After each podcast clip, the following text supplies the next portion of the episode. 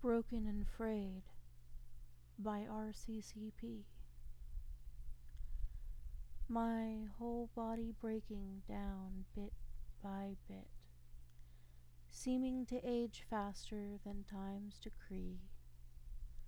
I threw the candle in the fire and hit this inner wall that appeared before me. Spasms, burning pain. There is no reprieve.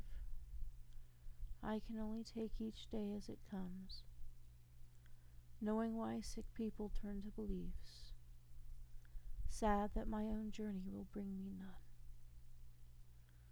Once, thinking myself empathic for fun, short, long years have taught me I knew nothing.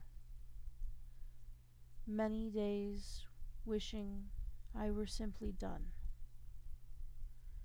Needs reminding that I am here for something. A steady decline I feel in my cells.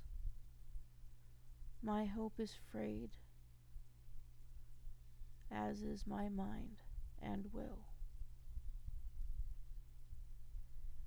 Written on ten twenty-two thirteen in the form of a Spencerian sonnet.